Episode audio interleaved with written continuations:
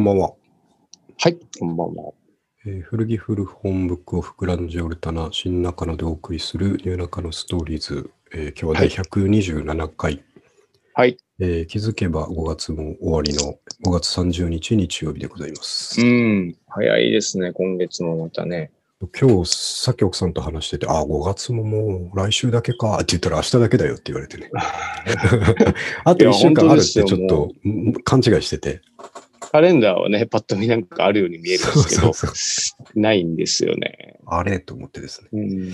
そう、びっくりしますね。なかなか早いですけど。はい。そまあはいそんな中、えーまあ、いきなりいろいろお話しするとですね、ちょっといろいろあるんですけど、はい。ちょっとライトの方からいくとですね、えーっと、昨日久しぶりに古着巡りしてきましてね。あ、なんか写真だけ見ました。そうそうそう。ちょっともううん写真だけ、あ、あいつ行ってるなっていうの が、えー一応お知らせするために、高円はいはいはいはい寺にいるっていうことがわかる3枚の写真ですね。ええあのー、アタック25ではいはい。最後、チャンピオンがこう、最後のクイズに挑むじゃないですか。あの、横をかけて。そうそうそうそう。で、はいはいこの都市はどこでしょうですね、大体ね。ああ、あ抜いてあるパネルをそ当うそてうるそやうつそうですね。うん抜いてある中で、後ろにえある都市の様子が次々映し出されて、はいはいはい。この都市はどこでしょうっていう問題なんですけど、はいはい。まあ、そのイメージで、えーここはどこでしょうっていう ことで、そうだった。 まあ、我々にはおなじみのすぐ分かっちゃうんですけどね、おなじみの人も。はい1枚目でもわかります。 1枚目、トレファク、まあ、た確かちょっと右の方に公園辞典って書いてありましたからね。あそう買ってきた、買い物に行ってきたと。そうですね。えーっと、奥さんが、あの、バドミントンのラケットのガットの張り替えを、うん。えー阿佐ヶ谷の方のスポーツショップに出してるから、ええちょっと図書館行くんだったら、ついでに取り行ってきてくれないかと。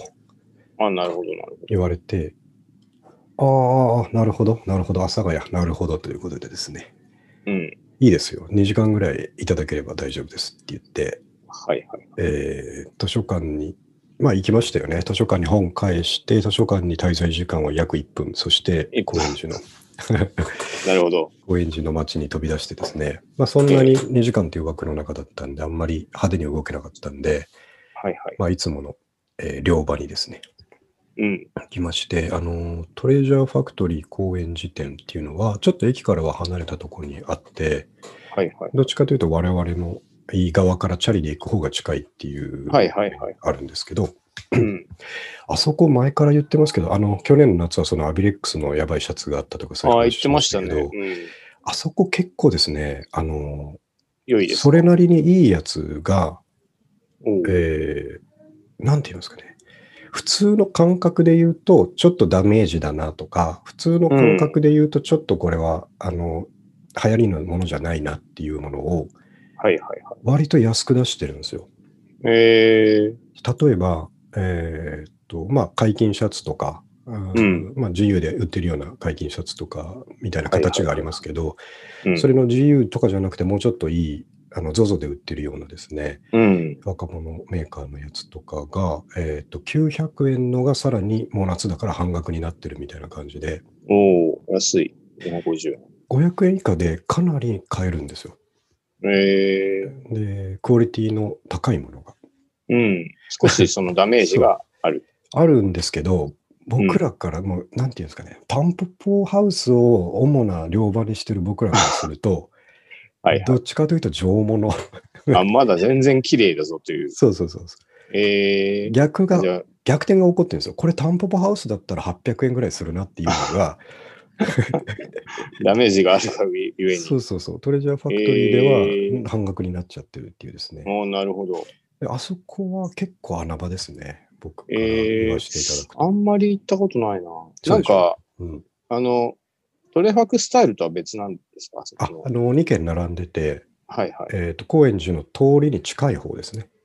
ああ、そのなんか多分行ったことあると思うんですけど、そうそんなにいいイメー2つ、ジそうはななんかでったすよそう2つあって、片方はちょっとハイブランドをメインに扱ってるんですよ。はいはい。もうブランド古着屋ですよね、結そ構。うです、そうです。うん、なんですけど、もう1個は割と普通なのを置いてるんですね。うんうんうん。あ、あの、えっと、平場で広い方です。えっ、と、そうそうそう、そうで二す。階建てじゃい。ない方。ない方。ああ、なるほど。あっち、はいはいはいはい。あっちの、えーセール品はむちゃくちゃ狙い目ですね。ええなるほど。すべての古着好き、僕らみたいな特殊な古着好きじゃなくて、えー、と全ての古着好きに伝えたいええと思いなまるすほ。ど、うんちょっとチェックしてなかったですな。でしょうん。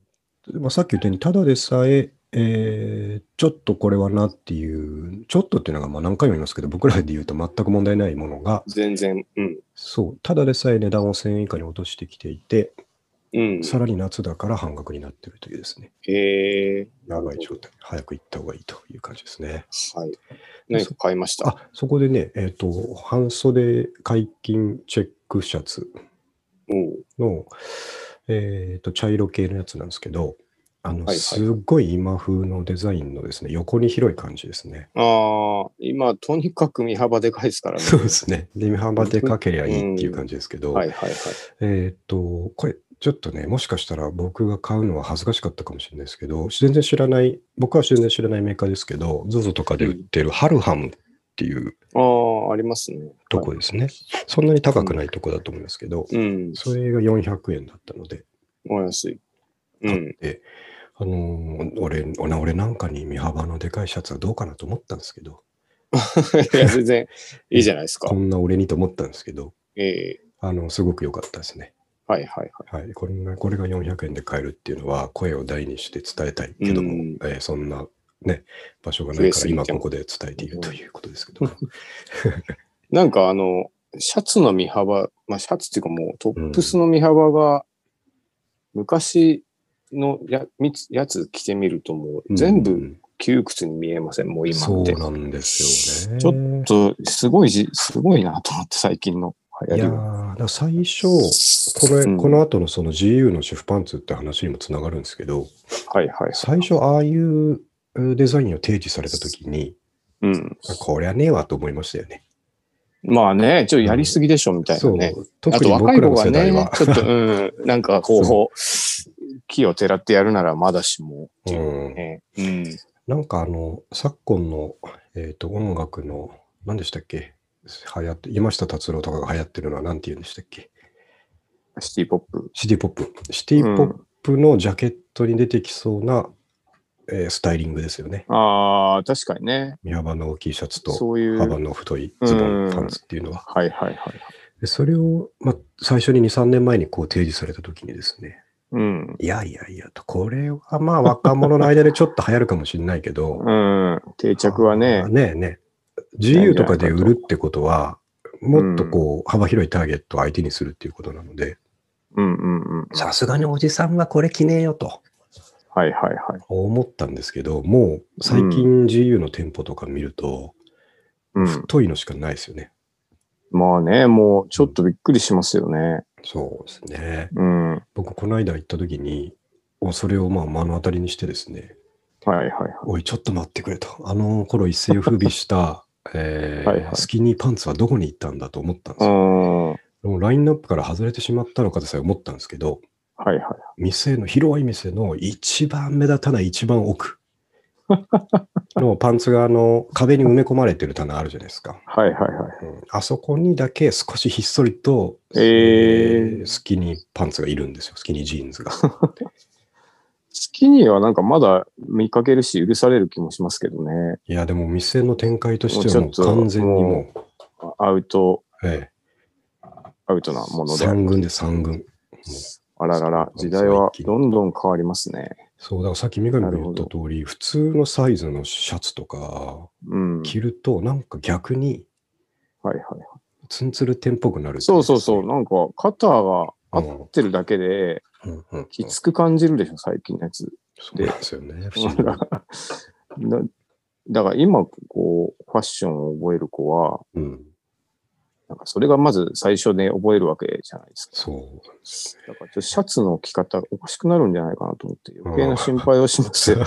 ね。あのスーツとかの時も、 そうそうそうそうそう言っちゃうってことですよね。そううそうそう。なんか、んあの、シャツなんてやっぱ、特にフォーマルなやつはサイズ合ってた方がかっこいいそうですよね。ですからね、基本的には。うんなので、そうそう。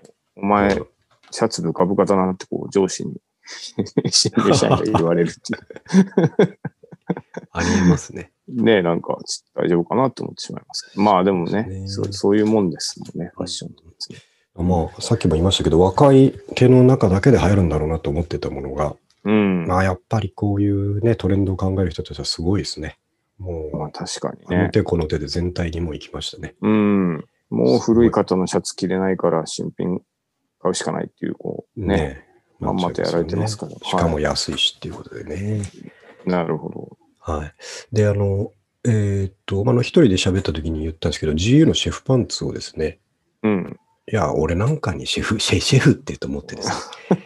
いや、俺なんか、はいはいはい。シェフパンツなんかダメですよっていうのが、その、やっぱりイメージとして出てる、自由の中にイメージとして出てる写真とかね、えうんーうんうんスタイリング例とかがアンクル丈なわけですよね。うんなるほど。えー、ぼわっと、まあ幅広いパンツのアンクル丈っていうのは、うん。全く通ってきてないから、うんうんう、うんん。俺これダメだなと思ったんですけど、はいあはい。のー奥さんが1個買ってみればって言われて、まあ、うん安いしって言われて、いやいやいやって言ったん ですよ。俺俺がシェフパンツってあれでしょみたいなことで言ったんですけど、はいはいはいはいまあまあでも買ってもらえるならと思ってですね、うん。えー、1個買ったんですね。はいはい。で、あのーあえてそのアンクル丈に合わせるみたいな、切ったりしなかったんですよ。そのまんま買って、なるほどまあちょっと履いてみたフィーリングでいこうと思ってですね。はいはいはそうするとちょっと長いまま買ってるので、アンクルにならずに、こう、足元で少しダブつくぐらいの、い。ああ、なるほど。そういうことですか。なると、あれと思って、うんこれはこれで良くないかということ です。そやっぱそうですよね。うなんですよね不。思議と、やっぱ時代感が。そあとまあ、牧俊は別に、なんていうか、う。はおいかしくならなそうな体型ですけどね。あのー結構ね、うんいい、いいと思います。ねえ、なんか、そう似合いそうですよ。うこれんがね、お恥ずかしながらね、あのー一時期チノパンみたいな素材で、まあ、ジーンズもそうでしたけど、あの、MC ハマーみたいな形流行ったじゃないですか。5年前ぐらいですかね。ああ、サルエル。あ、サルエル。うん。はいサルエルパンツじゃないんですけど、あはいの、はい。ももの渡りがあるっていう、うん。えースタイルをですね、うんあの時、確かに初めていいなと思ったんですね、サルエルが出た時。はいはいはい。で、今回もその流れでですね、あれこれ悪くねえなと思ったのと同時に、 はい三上君多分分かってくれると思うんですけど、ええ。あれ、このパンツの形って、で、さらにこのパンツに上解禁シャツっていう感じって、うん10年前ぐらいに、あの、古きおしゃれ番長である達夫さんがよくしてなかったかと思ったんですよ ね。ああ、達夫さんしてましたはよね割と緩い格好してましたね。あの、まだシェフパンツって名前なかったと思いますけど、あの形のパンツ履いてましたよね、達夫さんのとこずっと。どうだったかな。まあ、入っててもおかしくないですよね。いや、俺は鮮明にね、うん思い出したんですけど、はいはいはい。はあはーんと思ったんですよ、そ こで。 なるほどというまかあ、。さすがに、やっぱ古着屋10年やってるともう早いんじゃないですか。そうですね。はい、あ先ち取らりしはす。ぎだろうとう。ん。は今、10年周期でそこが来たみたいだなということで ね。いろんな思いがあり、ね、元気ですかね、辰ねえねえ、巳ちさんは。ょっとまた連絡してみます。この間僕、あ の、高円寺の、言いましたっけうんはいはい。達夫さんが昔働いてた高円寺の店のですあね、あ、はいはいはい。今、あの、ヘアサロンになってたんですけど、うん。そこの建物の写真撮って達夫に送ったんです。おう写真だけ。はいはい。そしたら懐かしいって返事返ってきましたけ ど、そういうコミュニケーションはありますね。あよかった。はい元気そうで。うん、元気そうですなね。るほど。そういう、まあでもそうですね。ちょっとこのシェフパンツというか、うんワイドな、えー時代ですね。そう、なんか、折しも僕、先週、あの、はいいよいよちょっと短パンと半袖シャツだと思って、おはいはい。なんかあの、夏物をごそっと出そうと思ってですね、はい。ロフトから出してきて、うんで、その時にやっぱ長袖シャツとか、まあ半袖シャツもそうですけど、はい。出てきたんで一通り、あ、こんなんあったな、みたいな感じうんで、着てみたんですけども、どれもこれもやっぱちっちゃく感じるんですよね、ものすごい。あー。いや、わかるな。そうそう。で、うん。ちょっとでかいなと思ってたものでもまだちっちゃく感じるっていう、こそうでう、すどんね。だけでかいものをみんな着てるんだろうは 縮尺がおかしくなってますね、ちそょっうとね。そうそうそうん遠近感というか。うんう。うん。なんか、あの、僕、そういう商売なんで、わかるんですけど、あの、昔って身幅が、はい。僕らの体型だったら、はい。まあ、牧田氏ちょっと背でかいですけど、うんあの、46とかですね。はいはいはい。ねめっちゃ細いと44と4とか、かですね。うん。ね、パツパツでいくのはもうよ、なんか42とかもありますね。はい S で、入った S、そう XS ぐらいでとすかね。そうそう。でもう、今、その身幅はとんでもないっていう感じなんです ね。で、あの、当時だと作りもやっぱ L サイズでも50ないぐらいだったりもしたっていうのもあったと思うんですけど、はい。今はなんかもう、あの、60近くないと全然さ様にならないんですよ、確かにね、あの、そう今回買ったそのハルハムのシャツも、ね。うん。えー M なのに、むちゃくちゃな幅でしたからね。そうそうそうそう。だかんらなんか、こう、おかしな時代だなってい うね。なんかこう、そうそう。まあ、とはいえ、ちょっと、そうの、んそなんかそ、時代をぶち破ってまで着たい服なんて僕にはないので、いやいや、あやっぱの、り今っぽく着ないとなっていう。同じですよ。僕もあの、去年の古着祭りで仕入れた半袖とかをもうこの間出したんですけど、はいはいはい。半分ぐらいちょっとピチッとしすぎだな、これって思いまね、したなもんかそうなりますうんよね。ちょっと、どういうことだろうなっていう。逆にちょっと大きめで買っといてよかったなっていうそうのそうそうだそうのだけ余ってね。残ってですね、他はちょっそうとなんですよ今年これ着れねえなということでね。うん。全まあなん然か着れる、あの、ギンガムチェックのシャツをはい。奥さんにあげましたもんね。あこれあ。ちょっと俺ダメだわ、今年。女性が着て着てちょうどいいぐらいちょ。うどいいぐらいになる。うん。僕も妻が買った、えらいでかいシャツ買ってたんで、妻が通販で。うんうん これでかいねとか思って着せてもらったんですけど、僕でも全然でかかったですから、ね。寝巻きの世界に入ってきますね。そうそうそろろねううそう、んなんか、そういう時代だしねっていう。そう、うん。すごくそれをね、まあ、カルチャーショックというか、ジェネレーションギャップというか、でも確かにいいなというね方なん向かいい性ですでよねうんうん。考えてますっていうところですね。なんで僕、今回は昨日古着買いに行きましたけど、まあ、時間もなかったのもあるんですけど、うん。あのね、むちゃくちゃ大人な買い方でしたね。おそれしか買ってないです。ああ、なるほど。 400円しか。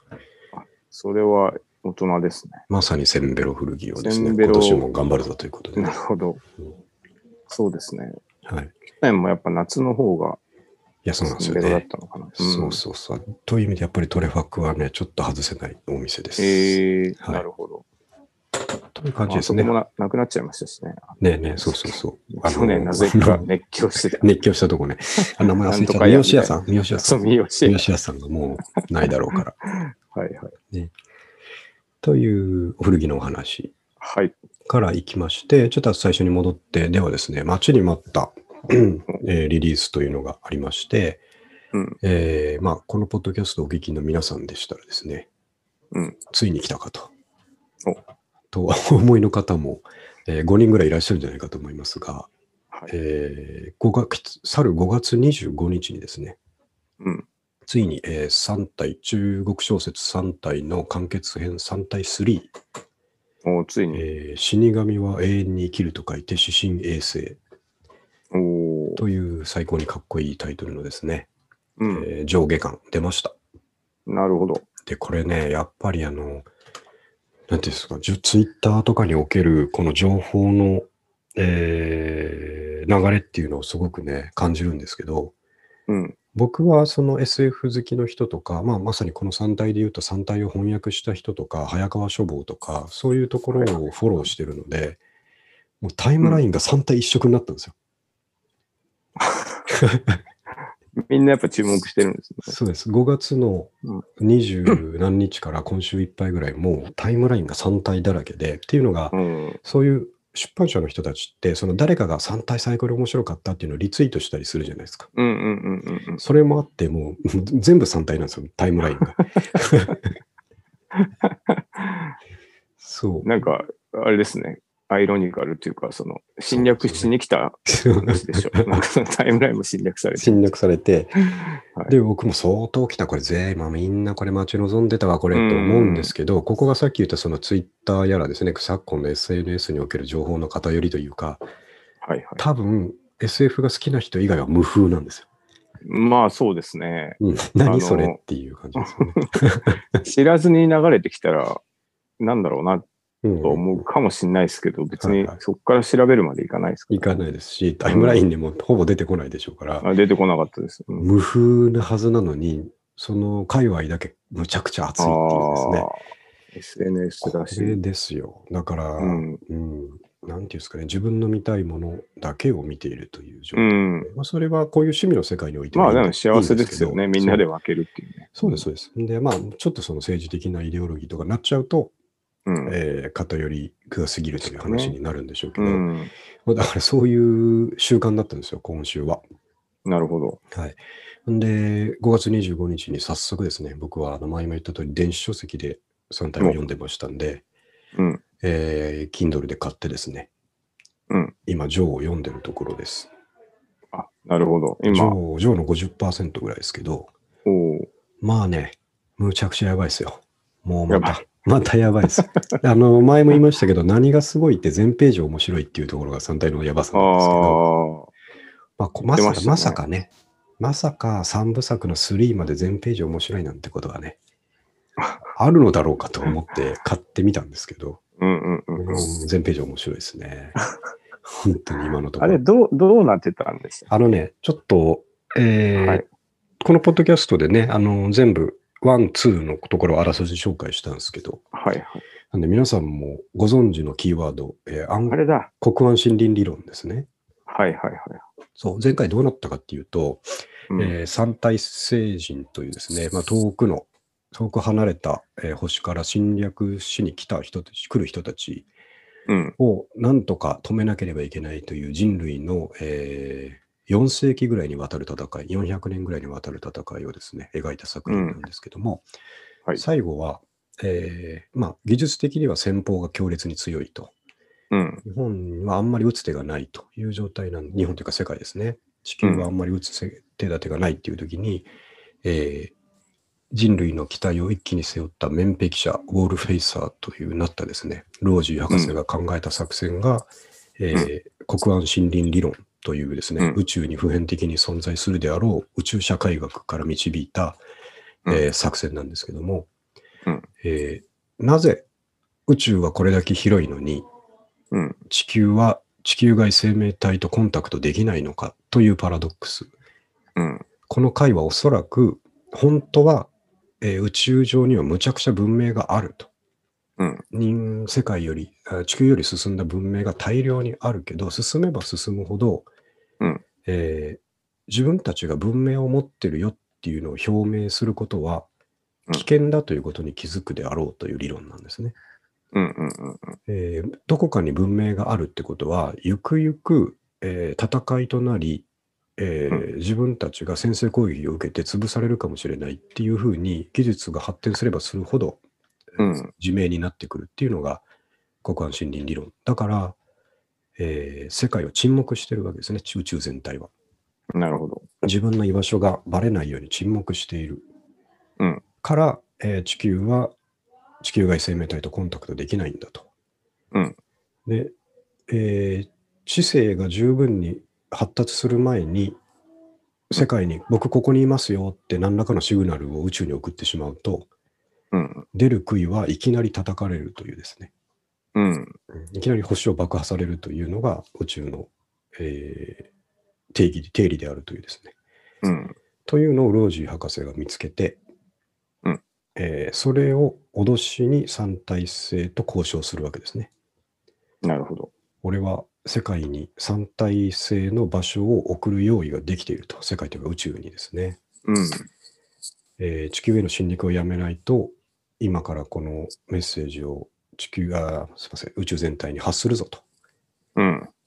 で、三体星人はまだ国安心理理論を理解して、到達していなくて、うん待ってよ、マジか、そんなことになるのかということで、高い知性で考えてみたところ、1分ぐらいで、あなるっていうふうに気づいて、うん。えー退却するとうん。いうのが前回2の終わりですね。はいはいそれで地球人と三体星人は微妙な友好関係を結びつつ、うんえーその後発展していくであろうというところで終わったんですけど、はいはいまあ、あの、3のあらすじはまだ言うわけにはいかんのですけど、一つだけ三上君に伝えるとですね、うん。三体人はそんなに甘くなかったということですね。おーそう。えー侵略を諦めていないなるほど。という話が始まるわけですおね。ーここれれは今回で完結するんですかまあ完結ですね。なるほど。今回はもうスケールがでかくて宇宙の終焉の物語ですから。あ、そんななってるんですそうそうなんです。どうなっていくのかよくわかんないですけど。なるほど。はい。まあちょっとね、あ の、パートパートだけお伝えすると、今日僕が読んだ最新の、えージョーの50%のところで、うん。えー地球がですね、うん、三体星人の小さな戦闘機に貫かれたとこです。貫かれた。貫かれました 地球がもうアウトじゃないですか。はい、 そうですね。えー貫かれました。 今日。えはい。ーみんな生きてるんですかそれ。まあ、なんとか生きてるんですけど。ああ、大変だな。ポイントとしては、あの小さい探査機なんでね、その貫かれたからといって、プチウェが爆発すあるーインパクトはないんですけど、なるほど。針の糸を地球に通されたぐらいの感じですが、あーそのぐらいでももう言い張れるんで すね。みんなもう、はい。もう衝撃でしたよ、僕にとっては。おいおいおいと思って。まあ、とりあえずめちゃめちゃ強いやつがまだいるんで油すよ断ねできない状態になでってきるないっていうんですね。よ。まさかと思いました、僕も。なるほど。で、まあ、過去から出てきた人たちもですね、少しこう顔を出しながらも、えー新世代のキャラクターたちが活躍するっていう話なんで、うん。まあ面白いですよね、非常に。なるほど。あのーまあちょっと興味持ってくれた方、SF が好きな方は、まあ言わなくてももう本屋に平積みなんで、えー目に入っちゃってると思いますけども、はいはい。ぜひ、えーぎ買ってみて読んだらいいんじゃないかと。なるほど。三上くんはネットフリックスのドラマになるのを待てばいいんじゃないかと。ああ、そうですね。なるんですよ、あれ。なんか決定したんでしたっけ確かそうです、そうです。うネん。なットフリックスドラマ化決定というふうになってますんでる、ほど。じゃあ、それをちょぜっとひま見たていただきたい。あんまり、こう、そうですね。長くないやつが個人的にはいいなと。そうですね。多分ドラマになってもクソ長いんですけ ど、ただそうではあります けどね。シーズン3ぐらいまでいきそうですまあでも、ねハマったらあれ長い方がいいでしょうからね。そうそうそう、終わってほしくないという感じになりますんでね。なるほど。はい。ということで、まあ、えーと、あらすじはまた、えー読み終わったらですね、えーお伝えしようと思いますが、今日はこんなところで、まあ、3体の、えーと、フィーバーがですね、うん。一部で起きているという話ですねな。るほど。はい。で、えっ、と、その下に書いたオーディブル体験というのはですね、はい。えっ、と、Kindle というか Amazon がやってる、えーうと、あれ、こういうのなんて言うんですっけ音声書籍ですね。書籍を音声化したうん。うん。コンテンツの、オーディオブック。あ、そうです。オーディオブックうん。の、えー Kindle 版がオーディブルと言いますけれども、はいはいはい。えっ、とですね、なぜこれ関係してるかっていうと、その3対3を読むにあたって、うん。えーまあ2ぐらいは復習しとこうと思ったんですよ。ああ、確かにね。そうなんですけど、まあ、お同じことで読むのもちょっとめんどくさいなと思ったときに、うん。オーディブルで3対1、2が出てたのでえー、で、しかも45日体験版みたいなのがあってですね、うん。でもその体験だけしようと思って、なるほど。体験で、えー3対2をオーディブルで、えー聞いたとういん。うことをやったんですけど、うん。これ、あのーまあ、前々からいいぞ、いいぞとは聞いてたうんん、です聞が、きますよね。そうなんいでいすよねって。うんでもただもう本をよ、もう実物を読むのが好きな自分にとっては、うん。それを超えるもんではないだろうと思ったんですけど、うん。むちゃくちゃ良かったですね。あ、本当にそうええいいあ、これはめちゃめちゃ気になるな。でしょう。ええあのーナレーターの人がいいっていうのもあるんですけど、うん。やっぱプロの人がしっかり読んでくれるので、うんうんうんうんで、まあ、あとスピードとかも自分で調整できるっていうのはありますが、うん。あの、ビジネス書とかはですね、どんどんスピード上げて飛ばせばいいと思うんですけど、やっぱ物語うんうんは、あの、雰囲気をまあ味そうわでいすたいねので、うん。僕せいぜい1.2倍ぐらいでですね、うん。雰囲気損なわない程度で聞いてたんですけど、うん。あのーまあ、原著も読んでる身としてもですね、うん。すごくあのいい体験でした。ええうん隙間時間あにれってその聞けるし。うんなんていうか、ろ普通に朗読なんです朗読です。かあの、例えば、はい。なんだろう、雑踏のシーンで雑踏の音が入ってるとかはもうない。あ、なかったですね。ああ、なるほ三ど。体に関しては。そっちの方がまあいいかなと思うんですけどうんね。うん、そうですなるね。ほど。単純に朗読してくれるだけの方がいいと思いますね。いい点というのはど、どういう点なんですかあーまあ、やっぱり一つは内容は置いといて、えーポータビリティというかですね、ああ、歩きながらそうそうそうそうそう、聞けるとか。なるほど、はなるほど。あの早く聞きたい時とかですね、うんうん早く終わらしたい終わらしたいとか先が知りたいっていう時に、うんやっぱり実物がなくても耳から入ってくるっていうのはなるほど、なるほど。すごい楽ですね。えー楽だし、それがうん目から入る情報と何かインプットが違ってしまうかというとそんなことはないですね。本当に、えーはいそれもなんかちょっとあんのかなと思ってたんですよね。あんましおー結局イメージを展開するっていう意味では一緒だとうー思うんで、うんん、なるほど。あんまえりよ違和感ないよですねり、より入ってくるとかもない。あより入ってくるはありますよ。やっぱりナレーターさんうがん、ちょっとこう、えー感情を入れて読むわけですよね。あーのなるほどセリフのところは。うん。そうすると、よりですね、まあ、ドラマ感も出ますし、えー、全然悪くないなるほど。ですね。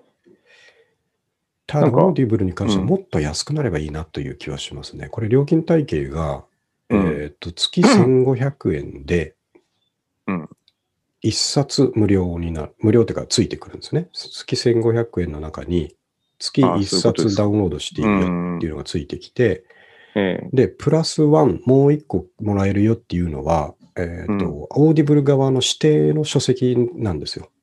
ー、なるほど。おおすすめの書籍は、無料で読めますっていう意味で、うん1500円で月2冊読めますっていう体でプロモーションしてるんですけど、うんうんうんうんこれは実。質的におすすめのやつが読みたくなかったら、まあそうですよね1。冊でしかないんですよね。うんうんうん。でもまあ、その3体って本で買ったら2000円ぐらいするので、うんそれが1500まあそ円うでかオーディブルで聞けるっていう意味では、えーんそんなに損はしてないんですけど、うんうんうんここはもう少し踏み込んでもいいんじゃないかという気がしない、なるほどど。あ、そうか。あと、そもそもオーディブル化してないというか、はいはいはい。音声化してないものもたまくあ、さん多々ああるわけりでますすかもらんねね。はい。やっぱりメジャーものになりますし、ビジネス書の中でもメジャーなものはなってますけども、なるほど。ただ思ったよりラインナップは多いですね。うーん。 いや、やっぱめちゃめちゃいいっていう話を聞くんで、はい。すごい気になってたんですけどね。どうしてもなんかやっぱり活字の方がいいんじゃないかなって、もう完全に先入観なんですけうど。ん。まあ、思体ってしまってた験んですけど版ねやってみてもいいかもしれない。それ、やっぱちょっと人によるとこもあるかもしれないんで、僕は全然大丈夫だなと思ったんですけど、うんうんうんうん。ちょっと体験版で試してみるのはありかなと思いますね。なるほど。いい情報だ、はい。すごい良かったです。なるほど。うんはい。というところですね。本の話、こんな感じで。ああとですね、次のコンテンツの話題で言うと、アニメスーパーカブ。はいおこれ、えっ、と、もともとですね、その、これ何かっていうと、えーとある地方のですね、山梨県っていう設定だったと思うんですけど、うん。はい田舎の中学生、あ、じゃあ高校生か、バイク乗るから、高校生はい。の、えー、と女の子が主人公なんですけれども、はいはい。が、えーっと、まあ、あんまりうだつの上がらないというか、ちょっと家庭環境も、えー一人で暮らしてたりしてですね、うん。もう特に夢もないし、友達もいないし、家族もいないし、みたいな、えーうん寂しい生活をしてる高校生、女子高生が、はいスーパーカブに出会ってですね、おうえーなんと言いますか、楽しみを見つけていくという、ええーーまんもともと漫画なんですけど、うん。これマンコミックで出た時にですね、それなりに話題になったんですよ。えーこれは面白いぞということで5年前ぐらいだと思うんですけど、うんうんうん。で、それが、えー最近アニメ化されてですね、えーえー Amazon プライムとかでも出てるんですけど、うん。これ結構話題になってまして、えーえー、えーっと僕も見たんですけど、今1話から8話ぐらい、7話ぐらいまで上がってて、全部見たんですけど、うん。あの、パッと見絵柄は今風のちょっと萌え系なんですよねねえ、なんか、それっぽく見えますね。そうなんですけど、雰囲気がですね、あーロードムービーなんですよ。ええあの、誰ですっけあの、アメリカのロードムービーといえば、ジム・ジャームッシュとかですね。ー。まあ、これ、れは言い過ぎなんですけど、まあ、その辺も彷彿とさせる、ええーええなんて言いますか、何も起こらない日常を、うん。株が入ってきた日常を切り取っていくっていうですね、すごい静かなアニメなんですうーん。よ。これなが、んか恋愛したりするとかもなそれく。がね、なくないんですよ。ええうん。あ、いいですね。すごくね、あの、流し見しててもいいぐらいの、うーん。えーロードムービー的な作りになってて、ええでも意識的になんですけどね、本当、いはい普通はね、こういうアニメやろうと思ったら、うん。ちょっとこう、ね、さっき三上君みたいに恋愛要素を入れたりですねまあそうですよね。なんか、敵が出てきたりとかそうね。そう、山あり谷ありでってなると思うんですうけど、ん。これ、何がいいかっていうと、初めて高校生で株を買って、うん。えーガス初めてガソリンを入れるとか、ああ、なるほ初ど。めてエンジンオイルを自分で交換するとか、うん。えーヘルメットを新しいものにしてみるとか、グローブ買ってみるとか、そういうみんなが通るうん。えーバイク乗りとしてのステップをですね、丁寧に追っていくんですよ。ああ。あ、じゃあ、す乗ってた人にとか乗ってる人にはたまんないですたまね。んないノスタルジーがですね、なるほど。そうそうなんだよと、株のエンジンオイルを交換するあのボルボトルとあそこについてるんだよとかね、そういう、 はいは いはい。いう感じのですね、ええめちゃくちゃいいですよ、本当に。これはあれなんですかその、ホンダが作ったもあのなんですホンダがね、協力してます。かあ、そうい全うこと面です全面協力。ああ、まあ、それはそうですね。すねまあで、も、原作はまた別にあると思うと、そうです、そうです。株愛があるという。そうなんですね。へこれ、あの、本当にね、あその女の子の設定が、え。うん。多くは語られないんですけど、さっき言ったように結構辛い境遇なんですね。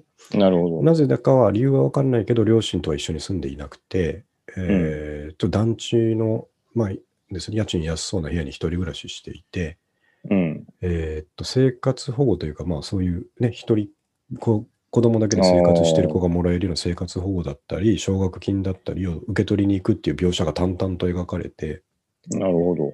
で、まあ、お金もそんなにないわけだから、毎日のお弁当が、えーっと、タッパーにご飯だけ詰めて、うんうん、えー冷蔵庫の上にストックしてるレトルト丼、ああ、なるほど。牛丼とか、親子丼とか、レトルトのやつあるじゃないですか。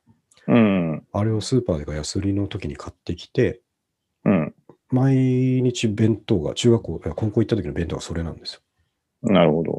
で、お昼の時間になったら友達もいないから、うんえーっと、よいしょってそのタッパー出して、うん。レトルト風を切って、そのご飯の上に乗せて、ああ。冷たいままですよ、その時点では。なるほど。それで、あのークラスに1個レンジがあるんですよ。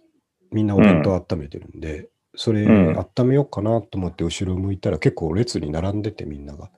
うん。んで、はあって言って冷たいまま食べ始めるっていうですああね。。こういう描写とかが、なるほど。なんともね、あのーこう、うんうん胸うをんね、締め付けられるとこあるんですけど、うん。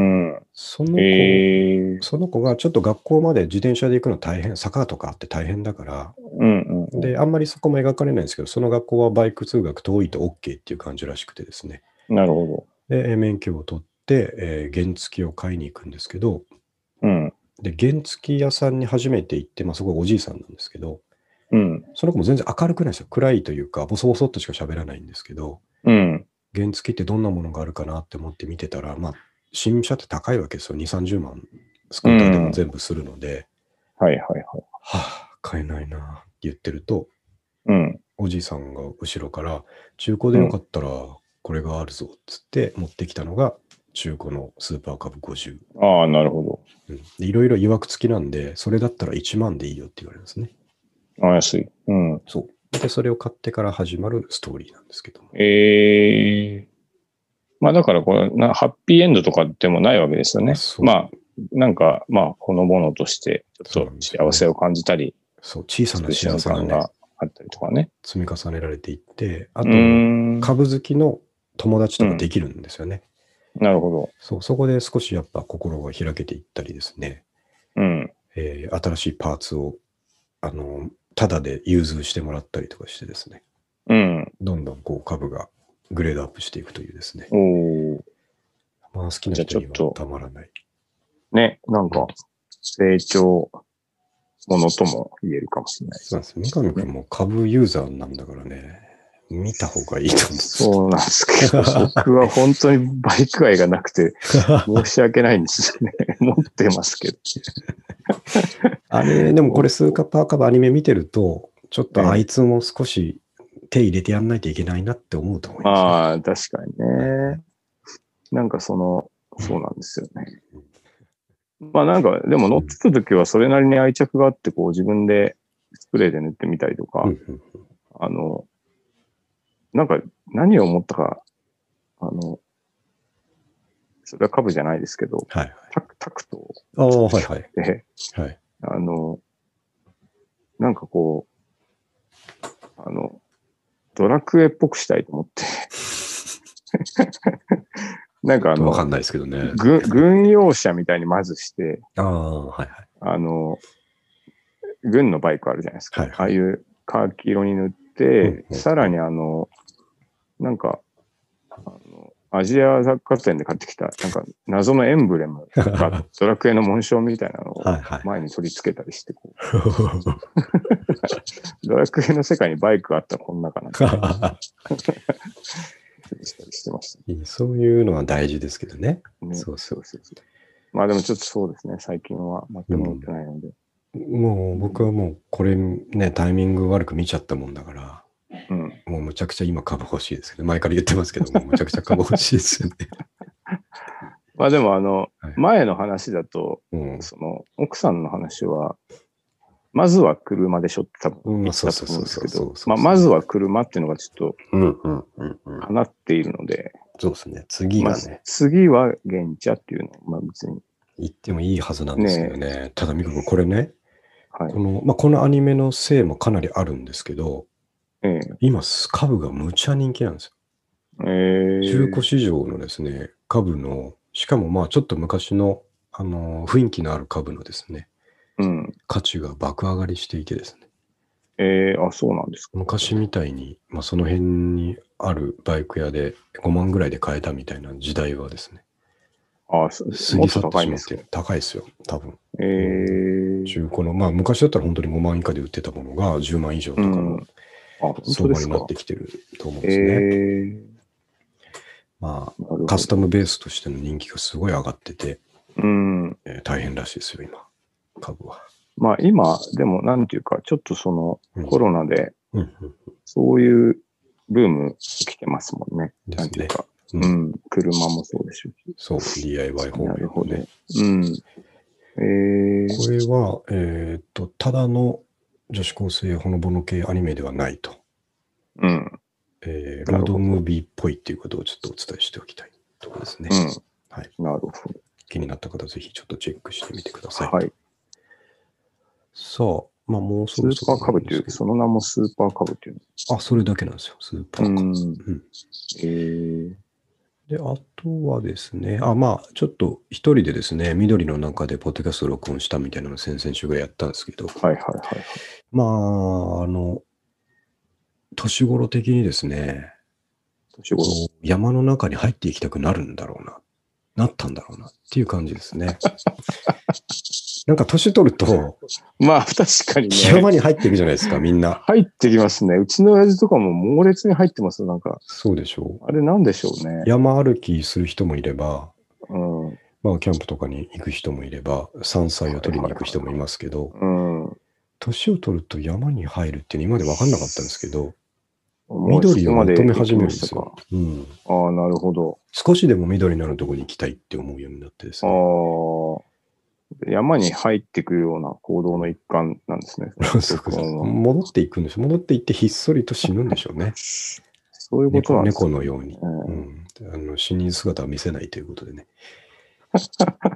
なんかうちの父親も、もううちの親父なんか東京育ちなんで、うん大田区育ちなんで、あの、お自然なんか、あの、あんま触れ合ってないはずなのに、うん、この年になってこうなんかもう懐かしい気がするっつって、あの、 あんまり木切ってますよ。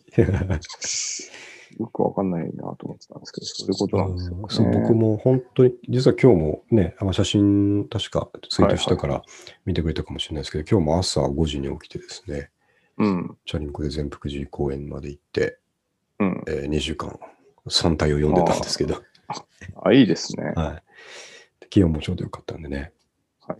うん、なんかそういう風になりたくなるんだろうなと思って、うん。ああとまあ、今やりたいのは山歩きですね。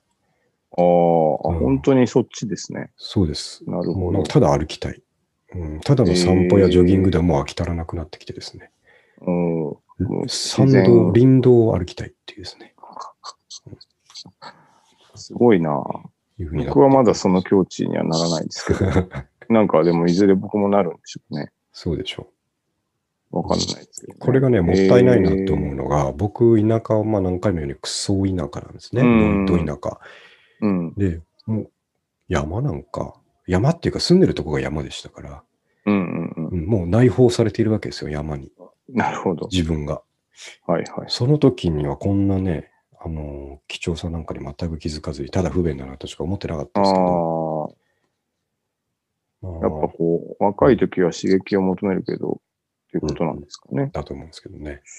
うーん。そう考えると、でも朝5時過ぎぐらいから公園にいても人いっぱいいますからね。ああ、本当に。うん、まあ、犬の散歩の人がほとんどですけど、うん。あとジョギングと犬の散歩ですけど、はいはい。で大体まあちょっとシニアに近い人たちなんで、うん。やっぱこのくらいになると、緑の中に帰っていくんだなと思いなが ら見てるとこですね。いい話ですね。はい。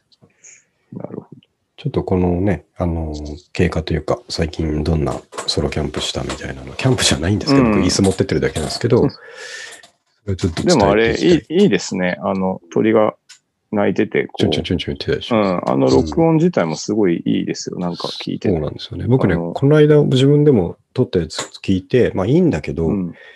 これ、ある意味これ喋んなくてもいいなっていう気がしてたんですよね。いや、でも、あの、そんなに、こう、ハイテンションでし喋るわけじゃないから、そうですね。まあ、あのゆったりとした感じ、結構、聞いててよかったですけどあねよ。かっ僕たですは、たまなんにやりかます朝、あ朝聞いてたんですけど、はいはい。朝にちょうどよかったです。耳元からね、チュンチュン言うと、そうそうそう。いいですよね。僕でそう話題思もって、なはんか、ゆったりしてるし、いはい。なんか、今日のお茶は、黒豆茶ですってやつ黒豆茶でですすとかね、 なんかそう。 はい、いいなっていう。ありがとうございます。もうちょっとまた続けていこうと思いますけどね。はい、今日は、そう今日もそうだ、撮ったんですけど、10分ぐらい、あ、でもあげようかな。今日撮ったやつも10分ぐらいちょっと話したんで、後でまたあげようと思いますが。なんか、あれは一人で喋ってて、こう、結構詰まったりしてないから、それもすごいなと思ってたんですけど。あ、あれね、あのーワン話題で録音止めてるんですよ。ワン話題ずつね。ああ、そういうことですか。そうですそうですなるほどあ思いついたらじゃあちょっ喋り、となるほど。思いついたら喋りっていう感じで。おーはい、あそういうことです。あと、まあ、なんていうんですかね、あのー喋ってるうちに間が空いちゃっても、うん。鳥が鳴くからいいなっていう感じです よね。そうそう。あ、でもそうかも。なんかそ合うそう間に。うん。えなんー、っと、あれはって言ってる間に、後ろの方で、ちょんちょん、一円って言ってかーって言ってますからね。なるほいいと思いますよ。ど。はい。はい、続けていきたいと思いますという感じですね。はいまあ、ちょっとこんな感じで僕からは以上っていうところですが、はい。えー、富上君は何か最近ありますかちょっと間が空いたんで何かあるかなあの、前、麻雀を最近めっちゃしてますね。おーなんかこの前回に続き。あじゃあ、継続してるんですね。そうですね。なんか、う、あの、そう。何してるかっていうと、夜な夜な麻雀してるなっていうあはあと、久しぶりにちょっと出張に来そうですあーと、栃ね。木。はい。栃木に。あい、いはでい。すね。青とちろくんとちょっとまた、なんかあ仕入いれやて今回はちょっょっと、また、あの、別の、と。ああ、そうなんであすね。の、まあ、すうちのスタッフではないんですけど、うん同行する出張者がいるので、なるほどな。ちょっと、タイミングないかなっていうああ感、じなんですけど。まあ、ちょっと、キャンプ野郎に合わせるわけにはいかんっていうこともありまなんすか、あと割とあの、そうそう、ね。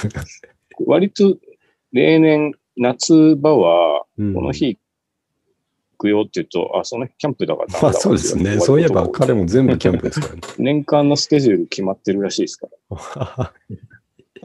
まあ、あのね、おとしろくんぐらいになると、もう雨でももう行けますもんね。総そ理う的そうにね。。雨だろうがなんだろうがやってるから、関係偉ねいでえっすてよ。感じですようね。うん、ん。すごいなと思久しぶりに。で、やっぱ、あの、まあ、このご時世だからですけど、うな。うん。めちゃめちゃホテルが安くて、ああ、なるほど。うん。なんか、一泊2000円ぐらいですね。安っ。 前回の GoTo の時は、千何百円とかあったんですけど。漫画喫茶ですね、完璧。そうそうそうそうう。んすごい、すごい。なんだ確かにあれは、なんかホテル、ホテル暮らしする人増えてるああ、言いますよねの。、なんか、うん、うん。見たんですけど、あれは確かにこの価格だったらマジでいけんなってい。いうけますよね。家賃より安いっていう感じそうですそようね。。そうそううんう。、電気代も込みで、確かに掃除もしてくれたら、もうこんないいものはない。ああ、なるほど。まあいいですね、たまに遠くに行けるのは。最近やっぱりもうね、そうですね緊急事態宣言もまた伸びますから、うね、んそう県そ外う行。けないっていうのはありますからね、仕事以外で。そうそう。ただ、あの、あっちではやっぱり、その、もう、人、向こうのうんうんうん人たちにはちょっと合わないっていねう、ようコンタクな、あトのとか会ね社、そうそうそううん、それはそうで、すね。話になってるので、うまあ、ちょっとまたいつもの出張と違うんですですね。ただまあ、あれですよ、ワクチンが、まあ、ゆっくりと進んでおりですね、けど。うんアうんメリカ、イギリスの例を見ると、うん。ね、もうやなんっかぱ、りね、進めばなんとかなるっていうのが、ね、あれ、実例として見える希望持てますね。うん。まあ、あのまたあの頃に戻れるんだというのはうん。確実なものだと思うので、ね、まあここをじっくりまた耐えつつですね、頑張れる こと。頑張れるかなと思いますね。かといって、あんそまうりそういえば生活変わるのかといえば変わらないのかもしれないですけどね。まあ、確かにね、 図書館行って振り返って言ってるのはあんまり変わらない。 リモートも続きそうです鈴ね。木そうですあねる。程度それはそれで嬉しいですしね。うんねはい。あの、この間僕、うん。起きたら膝があ、 そう痛だく。てです言ねってましたね。話す起きたら膝が痛いって。そうそうそうそう。で、あの、二、日目、ちょっとまだ痛かったんで、うん。これなんかあったらいかんと思って、あの、整形外科に行ったんですへよ。えへえ。中野の。行行ったことあります。あいやの、駅前のファミマの後ろぐらいにあるんですいや、行ったことないですね。そうなんかあるんですけど、そこがあのワクチンの接種会場になってて、おおはいはい。あの、もうすでにめちゃくちゃ打ってるんですね、おじい年ち寄ゃんりはね。うそうでんすよね。うあ、こんなに始まってんのかとうんう思ん、って、いちょっと、あ捨てたもんじゃないなっていう。。や、そうですすよ。よく考えたら、ワクチン接種なんて、それなんてっていうのもあれですけど、ものがちゃんと揃って打てる人がいれば、うん。ね、スパンスそうパンそ打うてるそうもんですそう。からね。うん、ね。い来たらや打、てるっていうのもね。意外に、うん。その、なんか、今回は割とちょっと、後手後手に回ってる印象が多かったんで、はい。あのどんなもんかなと思ってたら、うん。あ、もう、こけで結構みんな、キャッキャしな がら、喋ってて。痛くないね、みたいなね。うんそうそう、そんななんにか、痛くないねあのそうそう、あの、予防接種って言ってて、看護婦さんが。はいはい。予防接種のお注射の方って、ああ、そういうこと、まあ、ワクチン、ワクチン言うけど、これインフルエンザの予防接種と同じようなもんだな、そうですね。うん予。防接種かと思って。その、そうそう、進んでましたよ。で、そううんなったら、まあ、焼き鳥でも食い行きたいですね。っていうねえなんかそんな気持ちですよ。こうう、ん早く。あと、その、僕もチェアリングに、チェアリングにね、ええ行きたいです早よくね起きて。